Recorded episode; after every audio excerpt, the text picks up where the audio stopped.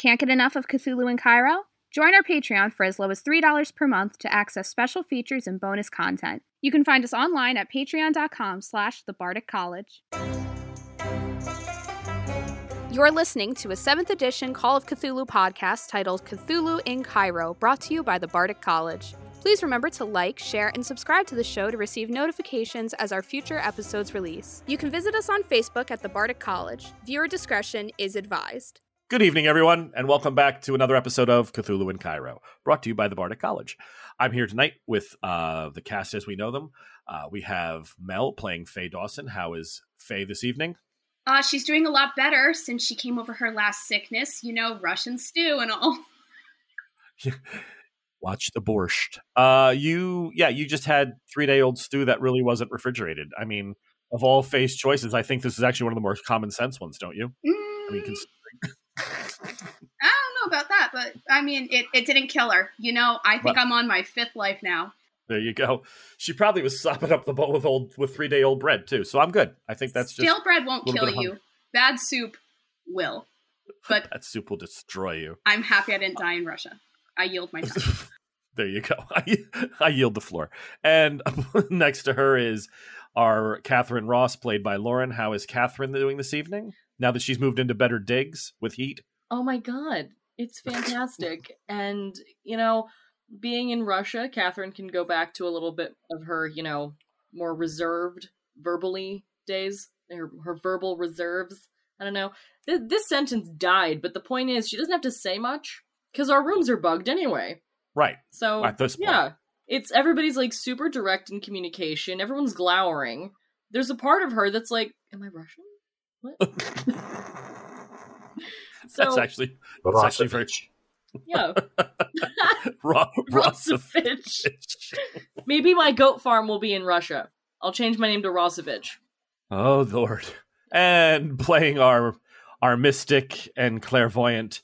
Well, from here, from the west, but that's okay. She'd be east if it was in. No, it'd still be. Either way, Ella Walcott, played by Kayla. How are you tonight, Kay? She is very intrigued by the turn of events where she just lost her new favorite plane, and really all she wants to do is just get out of here because, like, getting near Russian heads is just very confusing because they're all thinking the same thing. When can I get my next bowl of borscht? There you go. Sorry to any. Russians, I'm not being offensive. It's not meant to be offensive. It's 1931. We- We're not trying to be offensive. These stereotypes are just what they are, just stereotypes. Any Russian Uh, listening, please disregard anything we just said. right. Any Russian who lived through the Stalin era, please. Uh, and finally, our our local, who was the interpreter for the ladies when they arrived in in Leningrad, and is now with held up with them in a very nice hotel, uh, is our smuggler Vadim, and played by Scott. How's Vadim tonight? He's doing okay. He's he's comfortable that he's identified the the bugs in the in their their rooms and such, but he's finds his stomach turned by the by the uh, the the the hypocrisy of the the lavish life that these uh, people are leading. Yeah, He's not looking a- forward to the party. not at all. Okay, Round peg, square hole. Gotcha. Well, but he'll be dressed well. I mean, because as we left off last time, our listeners probably remember they uh the t- team had been spoken to by uh, Mr. by one of the uh, leaders of the OGPU named Brazilovich, and he kind of was able to put together because of just some really really big holes in the story that the women must have stolen this plane and brought it to Russia for the state. Like this was just a great thing to do and that's why their stories didn't jive so well and they're not really writing for the for papers in the west. I mean they're americans but they're these women are patriots to the cause. These women are you know fundamentally you know they're communists and they and they wanted to do something great for mother russia and prove that they deserved citizenship in the in the great you know soviet republic. So with that being said uh, he took the team as they are and put them up in this magnificent hotel uh, overlooking the, the red square and they're on the i don't know fifth or sixth floor and it's just they got vadim has his own his own smaller suite a junior suite but the girls are put up in this beautifully set up room like catherine indicated uh, with bugs and wires and everything but that's that's okay i mean that's just that's just keeping everybody honest you know we're just trying to make sure everybody's on the same page but for the but in in reality, clothes have been brought up. They've had a tutor, a Russian tutor's been provided for them so that they can speak the language properly and even with better diction. So yeah, life is good right now. Everything's going well. And they even have a couple of ideas on potentially in the future how to get their hands on or near the Ice Princess, uh, this Scythian woman who was buried out into the you know far off in the ice thousands of years ago, and uh, about well not thousands, about twelve hundred years ago, and um, we're gonna see where that leads us right now. So the uh, that evening you had had dinner, uh, clothes were being sent up. You now have a something that you're writing on. I, I believe Vadim was had given everybody paper and pen and said, you know, we don't really communicate unless it's it's in the silent form by just writing things out longhand. And uh, but food had been brought up on carts.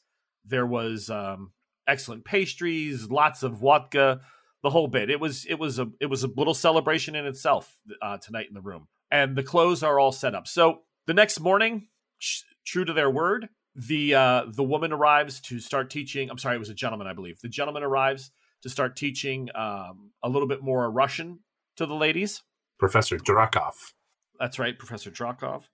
And he is going to be, uh, he was from the university, and he is just going to be start trying to polish up just some of your basic phrases so that when you attend the state banquet this evening, you at least can present yourself properly to the different members of the committee that will be in attendance.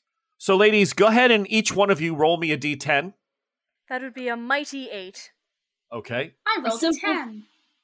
Wow, a simple four. Okay. Everybody divide that by two and add that to your Russian skill. Fourteen. Lovely. All right. So Faye picked up a lot of words while in the bathroom, uh, and it definitely helped out because she got, she rolled the best, and the women that were actually here walking around Russia and dealing with some other issues, not so much. But that's okay. Um, You, uh, she basically learned how to say all the cuss words because that's how she needed to describe her pain. I Right. also learned, please, this room is occupied in Russian very well. Right. Occupado. For a good time, call Olga. Written on the bathroom wall. I wrote my own graffiti on there just to fit in, just for some fun. So uh, that the day goes by. That that'll be the, the little boost you get to your to your Ruski speech. Ella, let's start with you. Oh, great. Okay. It's about four in the afternoon. Uh, The Mhm. banquet starts at seven. What are you wearing? How are you dressed? What are you thinking about? You how you want to look? There are eh, they've brought up all different types of all different options in your size. You can go from starlet fancy all the way down to you know English pepper pot, just black skirt, black blouse. You know, very very standard stuff. I kind of want to take a not a knack at the wha- whatever the term for it is, or is it take a shot? Like Take a shot. at Yeah, take a shot. um, the Russian Soviet flag colors, but subtly. Like what what are the colors? Are they? I'm I'm thinking red something. Red and gold. red, and gold. I would choose probably like a deeper red option. Very Mm-hmm. fine and like fitting, but like high neckline, but Okay. it's fitted to show off everything I want with like a black detailing, I suppose, is what I'm going for. And like a gold scarf or something. Yeah, like a gold um pashmina or shawl sort of thing. For those listening at home that don't know what a pashmina is, Ella, what is a pashmina? A pashmina. I actually I know what it is, but I can't describe it, so I'm gonna turn it over to Lauren, who has a pashmina. Mel also has pashminas too. I don't like this erasure. I'm sorry, I only know that my sister has one. I've never seen you wear a pashmina in my home. I borrowed one from your mother. okay. Okay, well, some one of you two please explain what a pashmina Uh, is. Sweet Christ, will somebody just tell me what a pashmina is? It's a wrap. go on by all means. It's it's a wrap. It's an it's an elegant looking wrap to drape around your shoulders in case you get like a chilly. shawl? Yeah, it's like a shawl. Okay. That's all it is. I just don't. This is the really gripping stuff that we bring to you on the Bardic College every week. Listen, Hey, I'm teaching them vocabulary. I'm trying to. f- That's fine. And and you know what? Somebody out there went. Uh, one of our male listeners or one of our female listeners may have said, "I wonder what the hell a pashmina is." Now we know. It's something Mel Mel borrowed from my, my wife. Okay. All right. And hair, Ella, up, down. Uh, in an up do very much so with like a rhinestone pin to keep it in place. Catherine. God, I'm gonna look drab next to the Soviet flag. what? Next to the Go Soviet on. flag. Yeah, I'm I'm gonna look rather drab. Um, I want to dress conservatively Okay. to show that I'm not some sort of, you know, capitalist junkie. hmm I don't know. That's the right way to go, but you know, it's um, it's more like a really nice suit, charcoal Okay. gray, accent of pearl. Hair is down because um, I wear my hair up too much for work. So when I, I literally let my hair down. Comfortable shoe, I've indulged in a less than practical shoe because it's a dinner. but you're still in a a suit type uh, outfit. Like, yeah, All right. very sleek. A sleek suit in gray. Got it. In Russia. Understood. And Faye, how are you dressed? after recovering from her ordeal, has decided that, you know what? Tonight, I'm going to look so hot. I want, I don't mind the attention on me tonight. So I'm wearing a very beautiful, elegant blue dress that's going to make my blonde hair and hazel eyes pop. I'm going to be wearing my hair down because usually it is up. I'm going to have makeup on. I'm basically I'm dressing to the nines. I haven't dressed this nicely since the OG banquet that all of our original characters met at. So, you know, I want to wow people. So I'm going to look good. Okay. All right. Excellent. And Vadim, Yes, sir. Gentleman's tuxedo, I'm sure, something of that nature, or are you in a suit? Would uh, would for culturally speaking, um, would a uh, would a tuxedo would Vadim know that a tuxedo is appropriate for such a for such a party? I don't know. You tell me. No, I'm- I'm- I'm honestly, I mean, he would have an idea of you know what uh, you know Yeah. the ruling class or what have you wears. Um, are they wearing like you know like Stalin would only be seen in that strict party attire, you know, and such. Absolutely. Um, but um, so would a tuxedo be over the top, or I guess my point being is that Vadim would dress to fit in. Okay. So the w- with the group that you're going to be with, and there's a cocktail hour. Vadim gets the the general gist from one of the you know the the waiters on the area that brought up lunch or whatever that it, it, it you know bl- a black tie is is not out of place. You know, Okay. a tuxedo would be fine. Tuxedo it is. All right, that's the way that's going to go. The rest of the afternoon goes fine. Everyone gets ready by about five o'clock, five thirty. Uh, a car is brought around for you, and it's being kept running downstairs. Is there anything you want to arrange uh, or do or handle amongst yourself as a team?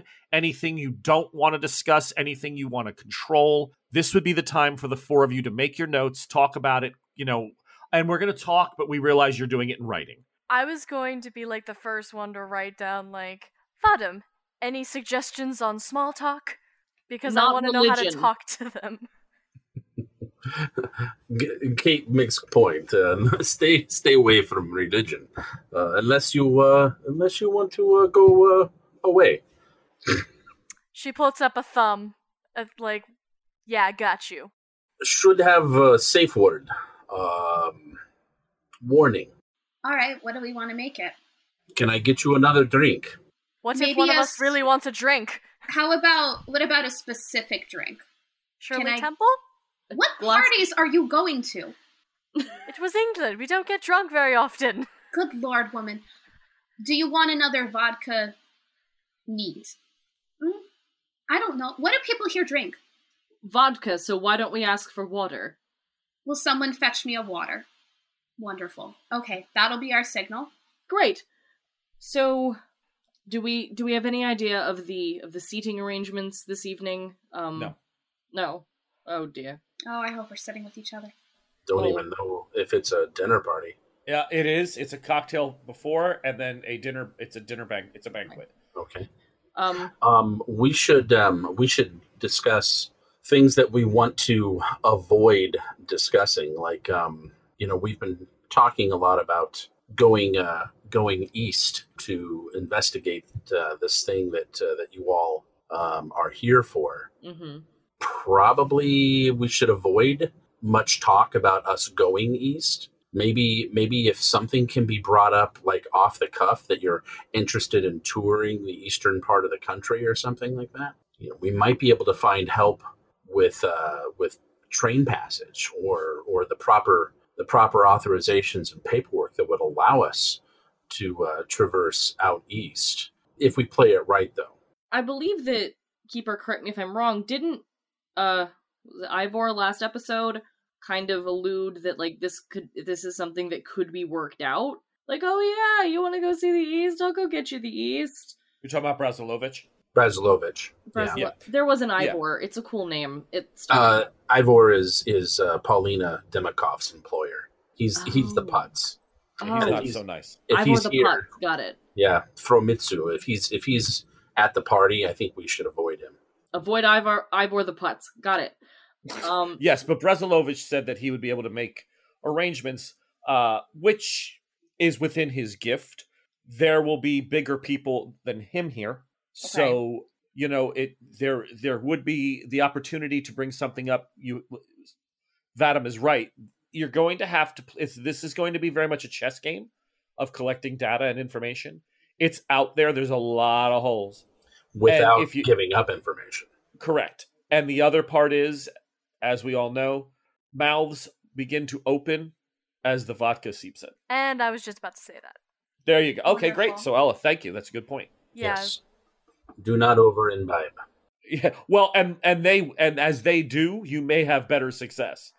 So the later it gets in, when the more the drinks are hitting, is when people have a tendency to slip up a little bit easier. You you all will be under uh, microscope.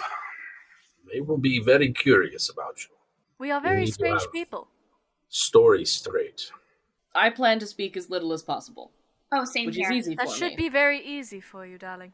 No, Yeah. exactly. Not easy for me though. I'm My gonna really have state. to dial it back. Um, well, this um this new direction that Brazilovich has taken us in, with uh, with him painting us as patriots, we could lean into that. Um, but you you all need to come up with a with a believable, consistent story as to why and what your purpose here is now.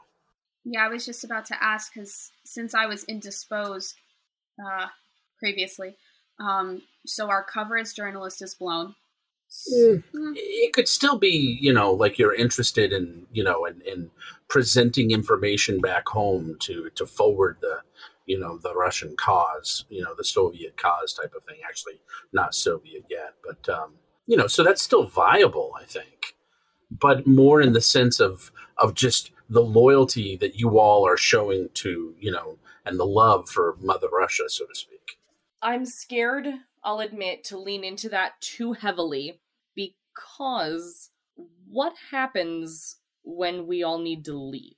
well that's why the writing story i think works well because Yeah, because we have to go home and exactly and, and you're you know you're going to be taking back all the information that you found out here and the the inspiration and the the you know everything that uh, that that you've absorbed you're going to take back to the organizations that are friendly to Russia back in England and back in America and you're going to disseminate that and you're going to help grow the movements there so that you know this this this thing can continue to grow and sweep the globe and you know be one glorious movement you know that type of thing so Yeah. that gets you out so gonna lean personally I'm gonna lean into that. Maybe I'll even bring a small notebook in my pocket for, you know, So uh, the ladies are agreed. We're sticking to the journalist story.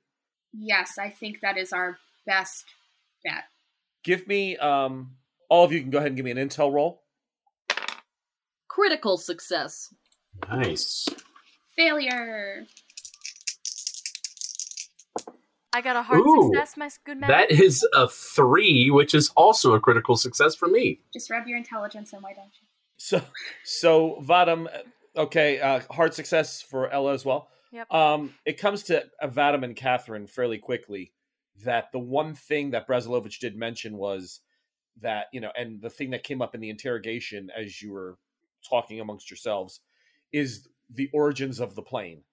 The fact that you brought the plane in, Brazilovich says, "Oh, they must have stole it." If you want to make sure you have that set down now, because they're going to ask you a lot about in your head you know this glorious thing you brought that that, that for russia and you want to make sure your story is absolutely airtight on that that no matter who's speaking with you, you guys have the same basic understanding of did you steal it?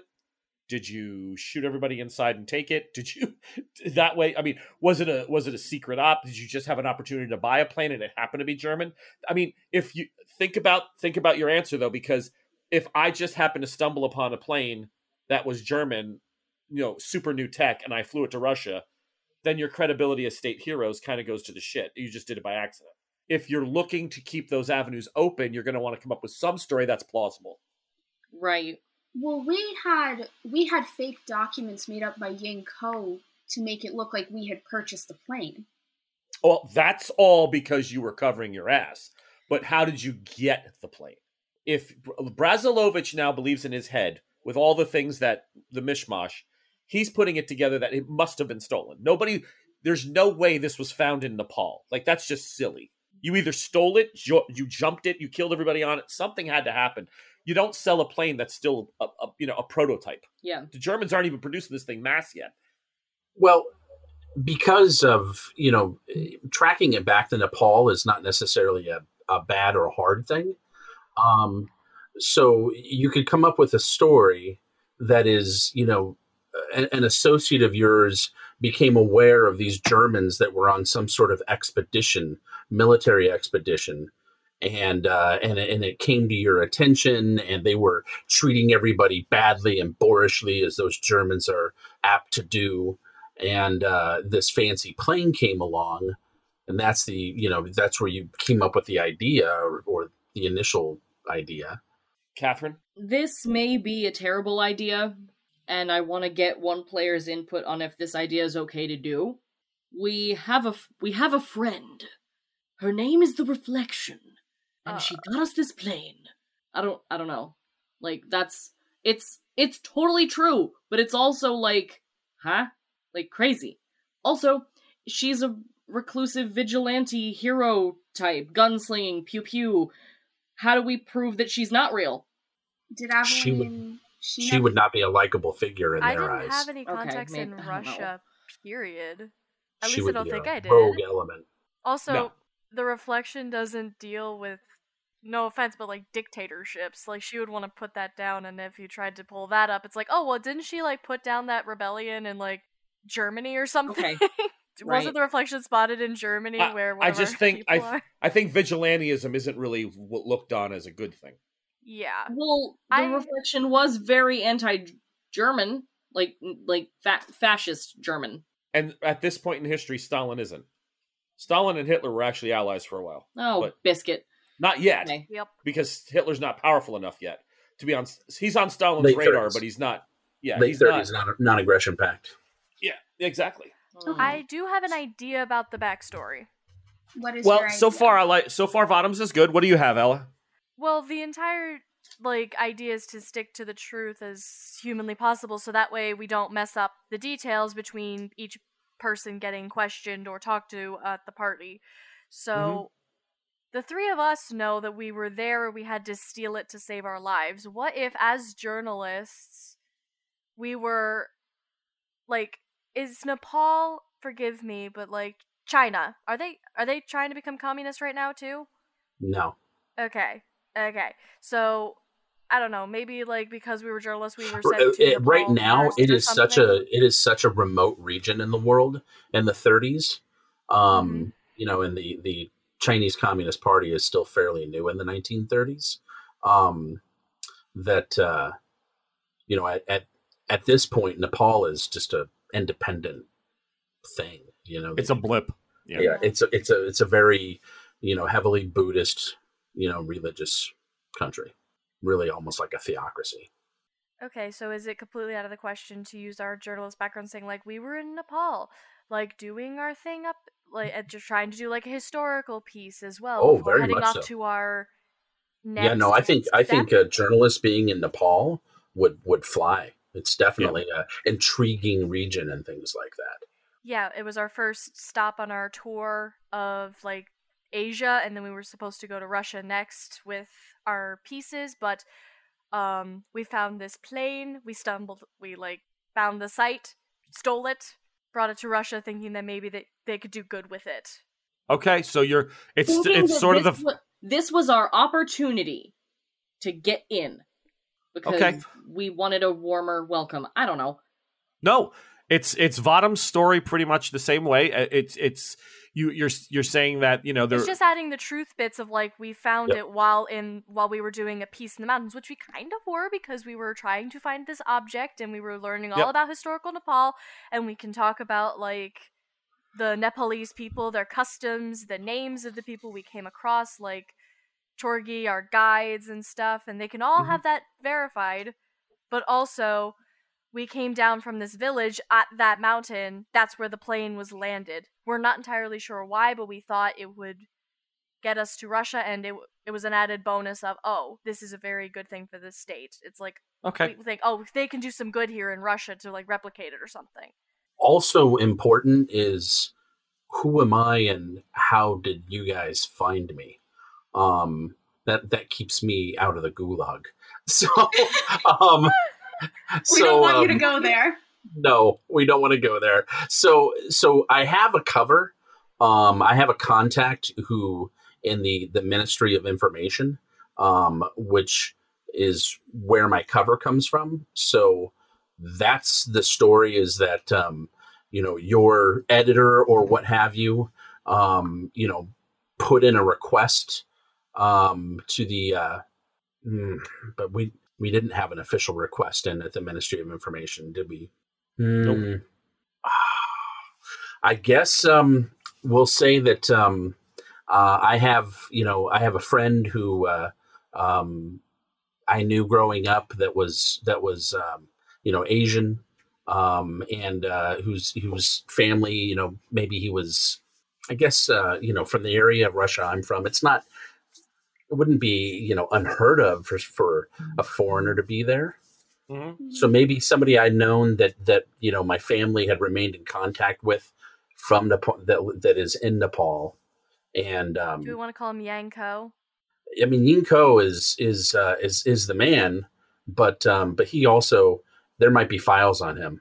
Yeah, let's just use. I mean, it's, he's not the only Yinko, No. so let's you know like uh, like Ella was saying, you know, lies woven in truth is are much more effective. So Yinko knew me and knew that I worked, you know, that I did work with the Ministry of Information. And when you guys changed your mind to quickly come to Russia, he made a call to me to see if I could help smooth your your insertion.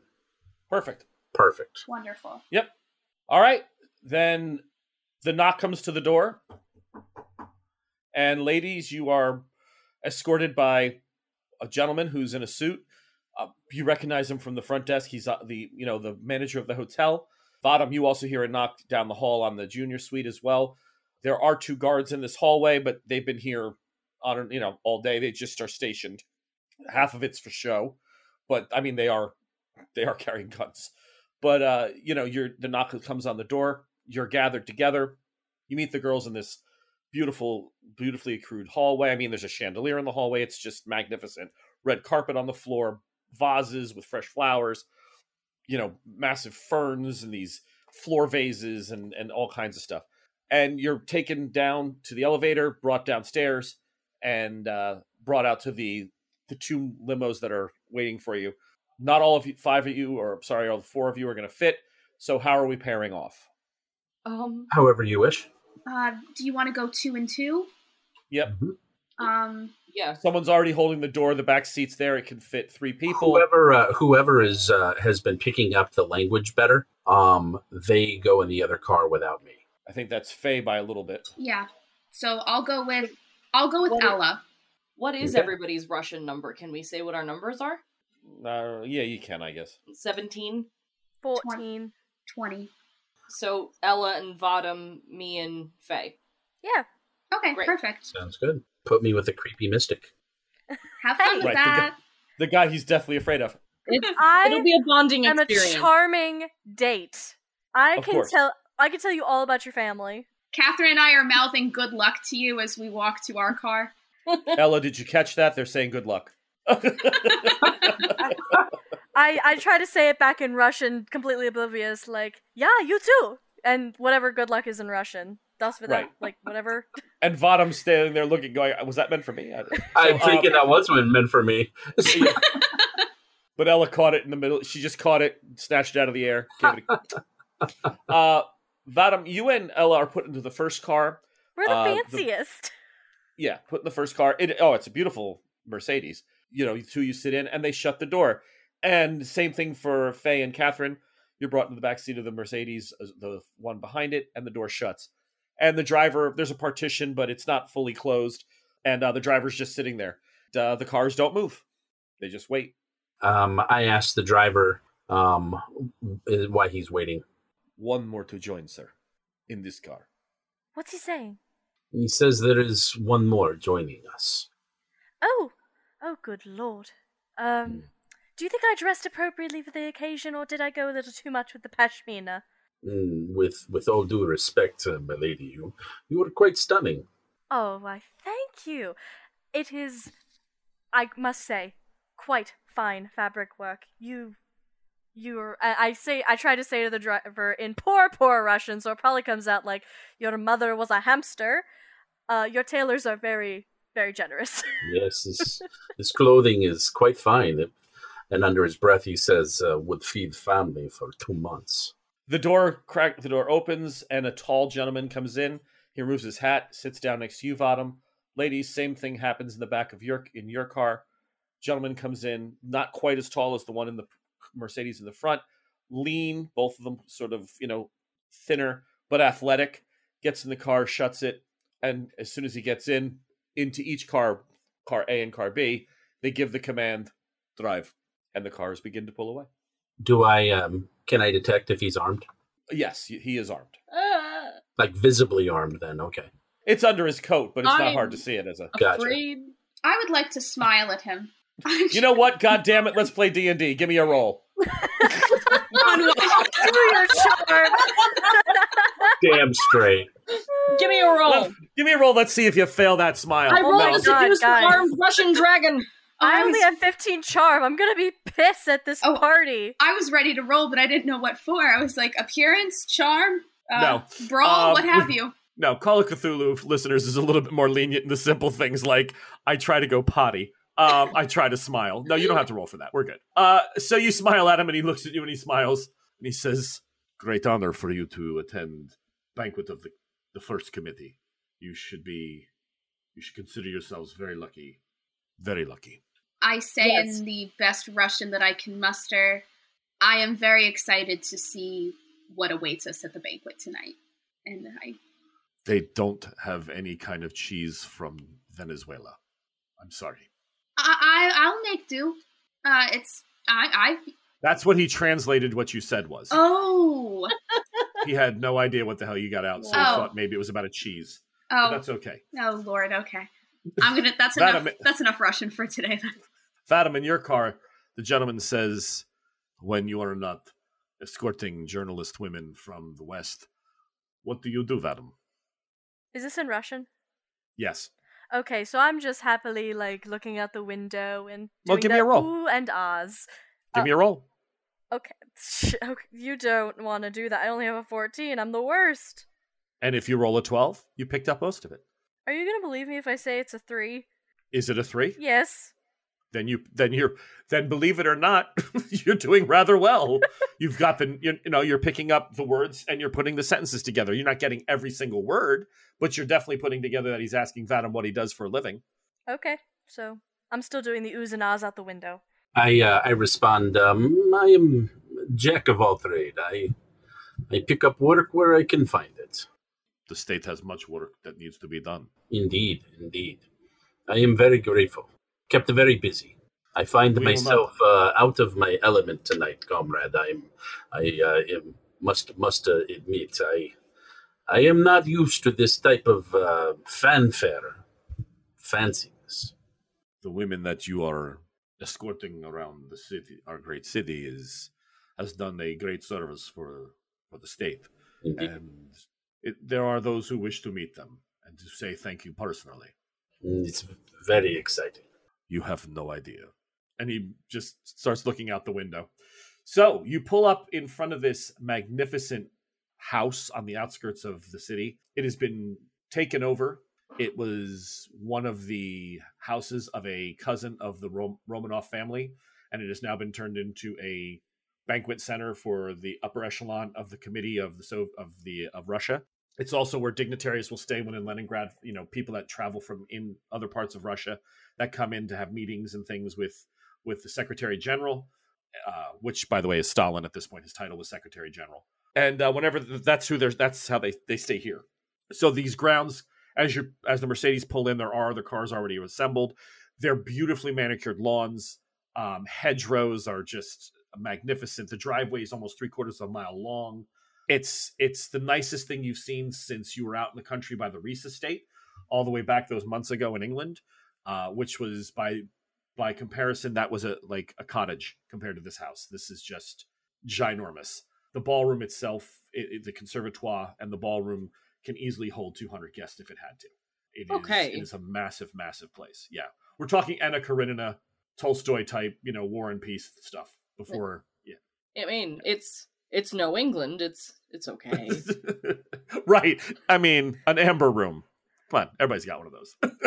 it's like, what's the big deal? It's all. In, I mean, Do you It's- have Branston pickle? No. I've seen Buckingham Palace. This is all right. then you're done. Yeah. Um. Oh yeah. I'm living So- it up. I don't know about y'all. They don't think these places in Brooklyn. Let me tell you that. Yeah. The uh. So out of the car, you know, you, the cars pull up. uh, You're immediately there's people dressed, you know, definitely in in the in the garb of servants, but their servant dress uh, is far more military looking than your standard butler's attire.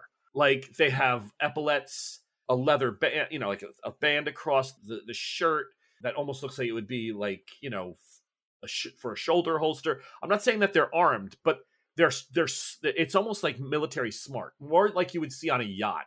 You know how they always try to you know bring in the, the naval element to it. This is definitely militarized looking. It's a formal attire for a servant to wear, but even the women are dressed very much, you know, in in, in very fine. But form is not what it, these are not functional. These are form. They are built to look a certain way, and that way in, in, embodies the might of the Soviet, you know, the, the of Russia at this point. I keep saying Soviet, but it's really not Soviet yet. You're taken, you know, you're let out of the car. Gentleman opens the door for first Mercedes A, then Mercedes B. Everybody gathers, and you're, you know, and you're brought immediately inside. The cocktail hour is just getting underway. Uh, out in the gardens, out back. So they bring you out there. There are massive bonfires burning. Uh, so a pashmina was a good call. Whoever has that on, uh, because it is a little bit, it is a little cool this evening. So um, Mel, you probably grab like some sort of uh, Faye grabs some sort of like a napkin on the way out and just tries to cover up the cleavage because she's probably getting a real chill. She's she's a Um, little chilly, but she's not going to admit her uh, mistake to anyone because she doesn't want to hear it from Catherine that should have covered up, should have dressed more appropriately. I told you this was going to happen. Four Fs. Four Fs. The four F's of I was also- frostbite. I was you also gonna say, and- pamphlet? And I hope that none of our female listeners, if you know who are out there, gets it. uh, When you said, "I'm I'm going to just suffer and not admit it because I'm a," and I went, "A woman," uh, but Wow.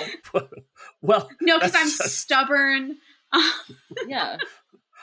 I dressed in this incredibly inappropriate dress, but I'm not cold. Why? Because I'm a female. Okay, good. I don't get Uh, cold. No, No, I'm please. sacrificing. Look, this is the prettiest I have looked in months. I will probably not look this pretty for a while, if ever again, depending on how I play my cards. So I'm I'm I'm doing it. Wow. Um. Right. All right. So you're brought I in. have, a, I and- have a question. Sure. Am I underdressed? No, you're you're you're dressed okay if you were fifty, um, God, no. and a matron or a widow. Uh, you're so those are okay. Um, Ella's dressed right about where the line should be. Faye's a little on the Marilyn Monroe or who would be uh, uh, in 1930s? Who would it be? It wouldn't even be um, Mae West. Too early yet, right? Clara Bow, But whoever- probably. Clara, Clara Bow. Yeah, you're a little more on the on the Bobo side, uh, where you're definitely turning heads, Faye, because Russian men, like every like men everywhere, tend to like a good form. Catherine, you're turning heads. People realize that you're that you're a pretty woman, but you're definitely dressed down as if you're you know you were teaching at the factory the new workers or you know something like that. It's I I'm just I don't Well, think you- I described my outfit well then. So the crazy person I think you- is the I think you described it appropriately incredibly well. With, I mean, it's a it's I'm a smart suit. Ella, your clairvoyance kicked in. You dress properly. Yes. So th- this is so this big garden party right now. There's about seventy or eighty people, bunch of couples, uh, some individuals move, moving about, and imme- you know, all of a sudden you hear, "My friends, my friends," and it's Brazilovich, and he comes walking out, you know, up to the French doors. He offers his hand to Vadim. Shake it heartily. We have to do the Hellfire Knights quote. What is it? We shake it v- pu- I vigorously. pump it visit. I Vig- vigorously- I vigorously his hand pump vigorously. his hand. Good evening. Uh, that's that's just a, a an Easter egg from Hellfire Knights. Sorry. everybody. Shout out to Uh, Ashenbrenner. Shout out to Asher Brenner and Dr. Jackal. Uh, so yeah, the garden party is moving on. Breslow is like, my friends, so many people to meet, so many people to meet this evening. You have come to one of the great moments in all of of of, of our glorious revolution's history. Tonight we have so many important people presenting speeches and other things about them. We will even have a mention of you and the great thing you did by bringing the plane here. Who knows? Who knows who you will meet? But I know you are going to make many, many friends tonight. Up here, over, over here, you. And he grabs vodkas and he passes everybody a vodka, and he's like, you know, to uh, to uh, the state and to General, you know, Secretary Stalin, and he tries to clink glasses with everybody. Gentle clink. I give a I hearty downed the clink. drink in one. Okay, there we go. Oh no! No sipping. Um, he says, That is quite brisk. It's vodka, babe. I know. I, we've been drinking it here for weeks. Yep, and it's doesn't get any easier, does it? I say as I like All just, that burning. I, I try to down it in one and I spit a little bit of it back into the cup because I just wasn't ready, but I try to cover it up. So the next he says, uh, "Oh, you you had interest in going going possibly east. I have just man who's in very very powerful player coming up through the ranks of the of the committees. He is um, right now one of the secretaries, the undersecretaries of the judiciary, but he has many friends that can help you leave this our state and travel a little bit more freely. Hold on, let, let me get him. Nikita, Nikita, over here, and he comes over and this guy who's really strong chested and very little hair on it's just on the sides of his head uh, about five foot nine five foot eight strongly built looks like he's a bull comes walking over and he's got a massive vodka in his hand and Seriously. beautiful yeah and a beautiful woman on his arm and he comes over and he goes what is it that you wish to talk to me about comrade brazilovich and he's like no these are my friends. These are the women i spoke to you about that brought us the glorious plane that the germans had designed that long range flyer. And he's like the the most excellent to meet all of you. My name is uh, nikita khrushchev and i am most happy to make your acquaintances. And let me uh, let me shake first the hands of the ladies so brave to do this fine thing for us and he extends his hand first to you faye Um, I give him my hand and I do a strong shake, or should I let him kiss my hand? you can let him kiss your hand the way you're dressed yep Yeah, I extend my hand then. give me an appearance roll faye Okay. That is a critical success. the woman on his arm is giving you dirty looks Oh boy. she's about 26 uh blonde very pretty but you know dressed very nice but not even as nice as you. And he's looking over and he sa- you see him go you could not find something to match this. This is how you come and embarrass me. Well, and looks over and he says yes we will talk later. You have i have many friends but you have done nothing to produce anything like this woman is dressed. And you are? And he looks at you catherine. Catherine Ross, it's a pleasure to meet you, sir. no, no sir. No, sir. I'm no, I'm comrade like you. It's a politeness where I'm from, comrade. Thank you. Well, where you are from, do they take German planes because they are brave to do for state? Would you have done this thing for New York City? No, you've done it for Russia, and this is why you are here tonight to join among us and be celebrated. You deserve to hold your head high. You are a strong, powerful woman, and I appreciate what you have done. I feel some sort of way. I love this guy. There's a No, you don't. Uh, why can't you just let me say it? maybe he's what a sweetheart! What a really cuddly bear. Uh, he, go, he looks at you, Ella, and he says, "And you, what is your name, lady? Please, if I may ask." Ella Walcott, and I hold out my hand as Faye did, and I say, in Russian, it's a pleasure. Oh, ah, ah, very good. I see you already are picking up our tongue. This is excellent. A wonderful Ah. professor has been helping us out so very generously. Ah, well, this is good. I hope that one day we will be able to speak as equals among the party. As I mean, that you will be able to come to me, and I will be able to say to you how proud and I am to have you as a member of the, of our of our committee and family. We could not be more happy to have such wonderful acceptance among you and all these comrades here tonight. And then he looks at you, Vadim, and he extends his hand and he says, "You look as if you are from our glorious country already, and you are, sir." Comrade Khrushchev, it's honor to meet you. Uh, my name is Vadim Gavrilov. I, I do come from the uh, from the country, as you say. I am a country boy myself. Ah, and the big cities this is where we have to industrialize the workers and make make everyone understand that its importance for the future of our state but in truth my heart calls for the mountains and for the open fields of our la- home of the heartland of our state of our country the uh, the foundation that has grown there grows deep roots that uh, still still provide uh, everything you need when you are here in the concrete city.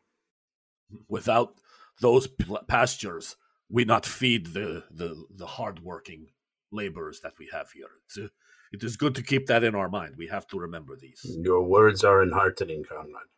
Well, I must be moving on, Brazilovich. I will talk to you soon. I'm I'm being flagged to speak with someone else. If you'll just excuse me.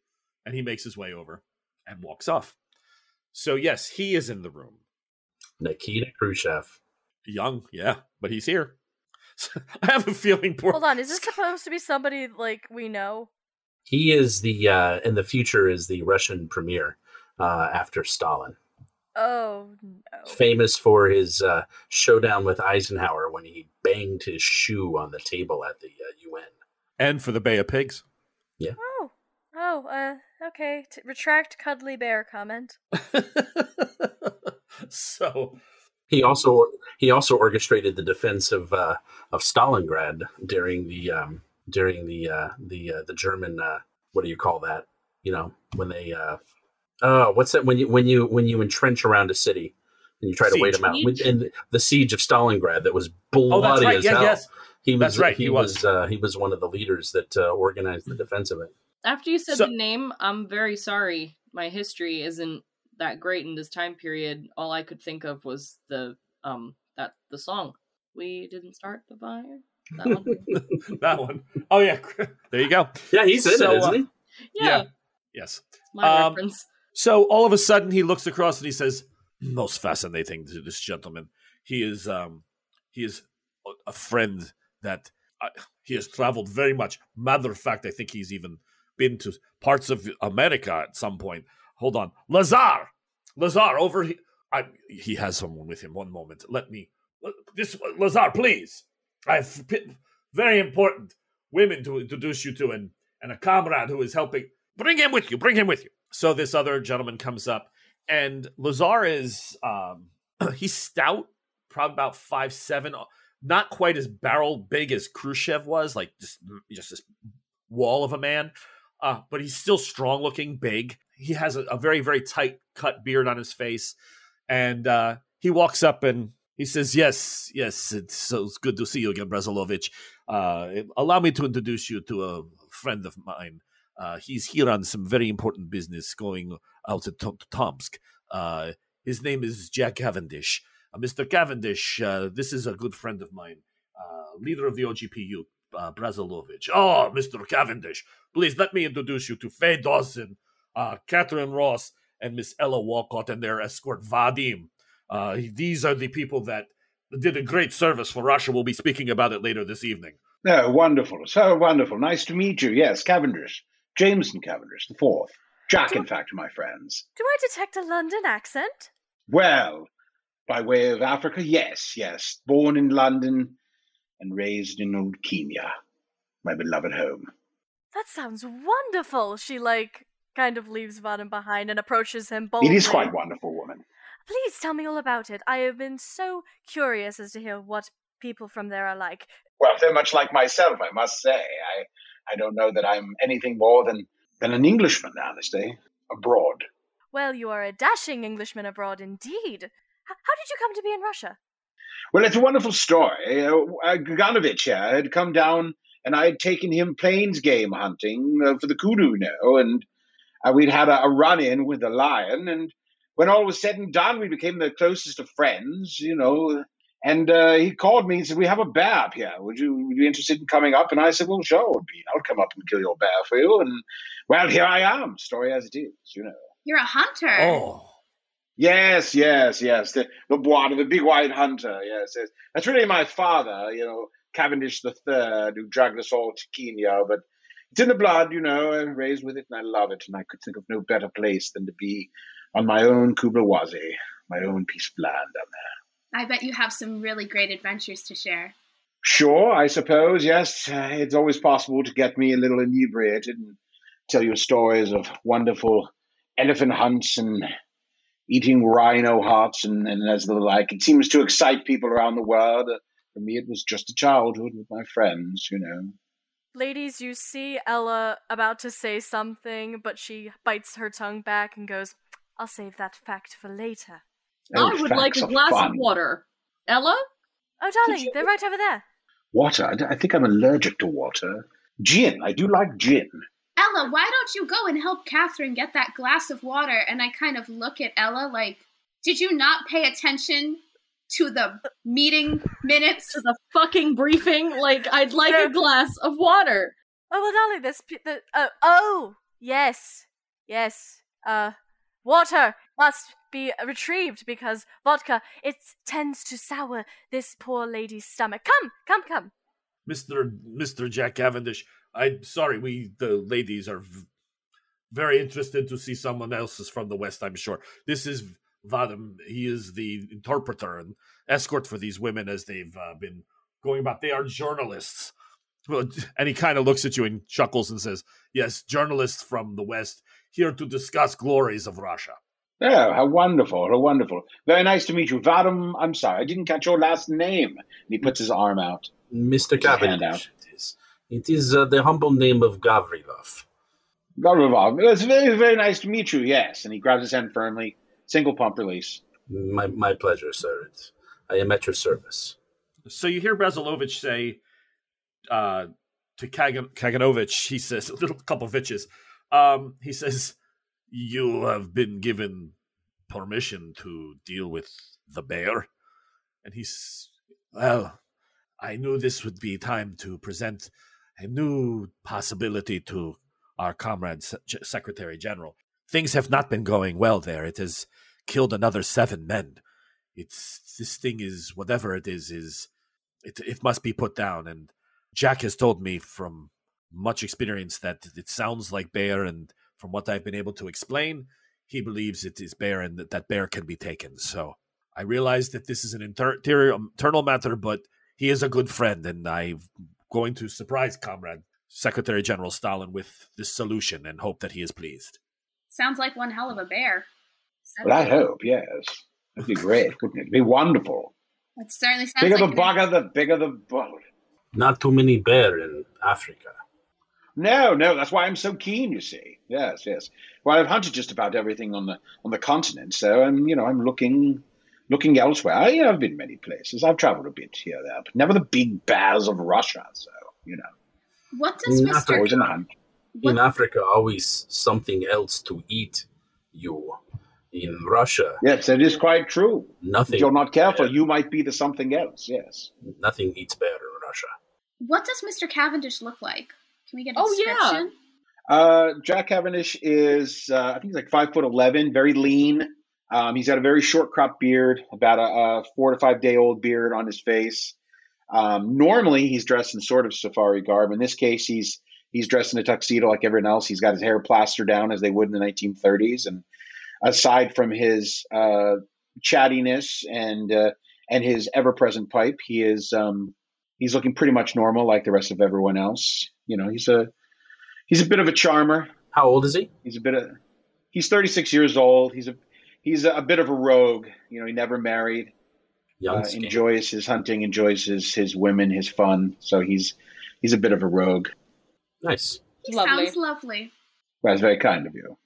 So across the room, Kaganovich, the one who's escorting Jack around, says, "Oh, look over there, Brazilovich. There, that's Yana Trent- Trentikov. She's the one whose husband was just one of the seven men who was recently killed by the bear. The uh, the secretary wanted to meet him, meet her tonight, and offer his condolences. So she has been invited here as well. The poor thing." Brazilovich acknowledges it. They do point out several other men moving around uh, before we, because we're to get to the actual heart of the meeting here in a moment. Uh, there's a General uh, Potolsky. Uh, you end up learning that he is from Tomsk, uh, an area that is not far from the Siberia. From in, it's in Siberia, and it's not far from where the uh, Scythian princess that you are interested in has been rec- discovered. Uh, that he is in charge of an, uh, a camp entitled Base 162. I would ask him if he uh, if he is familiar with Captain Valitsky. Uh, you're so you're you're gonna actually walk up and meet Potol- Potolsky. Oh, I'm sorry. I thought you said you, we were introduced. Yeah. No, it's fine. You you, you will be. So at the yes, of course. So we can roll that. We can run that out real quick. So General Potolsky um, is in his 50, or early fifties. Uh, total military look, five six. You know, fairly solid, strong. Uh, looks like his in body style, probably of a man in his you know early thirty, uh, late thirties, early forties. Well, very well kept. In his full military uniform, he's not wearing a tuxedo. Has several medals on his chest, and uh, you know, Brazilovich takes you, Vadim, over. The women are kind of mulling about, speaking with Cavendish, and they're all kind of following ab- about. And uh, I would probably says ju- stick with Vadim, just so there's two of us no, together. no, you're all together. yeah, no, you're together. and, uh, Catherine went to go get some water. Oh, let's okay. We'll deal with that in a moment. Um, so yeah, Vadim, you're, he calls General Potolsky over and he says, uh, "General, this is uh, this is the man who's those women who I sent that report out about the plane that uh, is going to help our glorious state. This is the gentleman who's been taking them around. This is this is Vadim Gavrilov." And he says, "Ah," and he clicks his, you know, kind of salutes in the Russian style and says, "General Potolsky, Mm, nice Com- to meet you." Comrade General, it is pleasure. You you are from uh, Tomsk area. I have been stationed in Tomsk now for 18 months. I have good friend uh, Captain Valitsky stationed at uh, Tomsk. I I trust he is name familiar to you. I know Valitsky is a good man. He is, he is. True, true man. The the uh, honored guests I've been escorting have expressed interest in in uh, visiting uh, visiting the heartland, uh, going east, seeing more of what our country offers, and I was thinking of, uh, of perhaps heading towards your uh, your uh, area uh, in, in earnest to, to visit with old friend, kill uh, two birds, one stone. I can understand your desire to go out into this area of Russia. Should you be able to arrange the proper passport, the proper papers, please give us a few days' notice, and I will make sure that your friend is given a few days of R and R because, unfortunately, where he is stationed is uh, very difficult to come into, comrade. Hmm. Much is happening there uh, that is uh, sensitive to the state. Oh, I, I- understand, and, and that is very generous of you to offer. I, I will uh, be in touch if if we uh, are able to be. He uh he produces a card and he says you can always contact my secretary. Uh, he is a uh, a captain as well, but and he gives you the name and he says, should you be in the area, just again give us a day or two notice, and I can make sure that your friend is is available for you. Again, thank you. Of course, he says Brazilovich, and he makes his way out. You're you also see uh, a man by the name of Demoik Medved. The other big name that comes to you is Lavrentiy Beria, and he is the first secretary of Georgia. And Georgia is a large area, and this guy is the basically the governor of that part of the of Russia.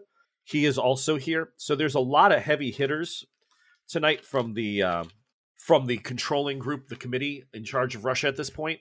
And uh, there's people milling about. There's one or two people from the university. Um, not too many of the intelligentsia. One or two specific people that they would want to have here, but you definitely are noticing a few other military commanders. This definitely feels like it's a big, big deal. And uh, we're about to get ready to sit down and start hearing the speeches and some of the information given before dinner. So the cocktail party is winding down a little bit, and everyone's be shown to their tables, and that's where we'll call it for tonight. So you are in. We have just met Smiling Jack Cavendish. Woo! Welcome back, Joel. I was so so very happy to be back with you all, you crazy mongrels. We've missed our English boys. very very happy to be back.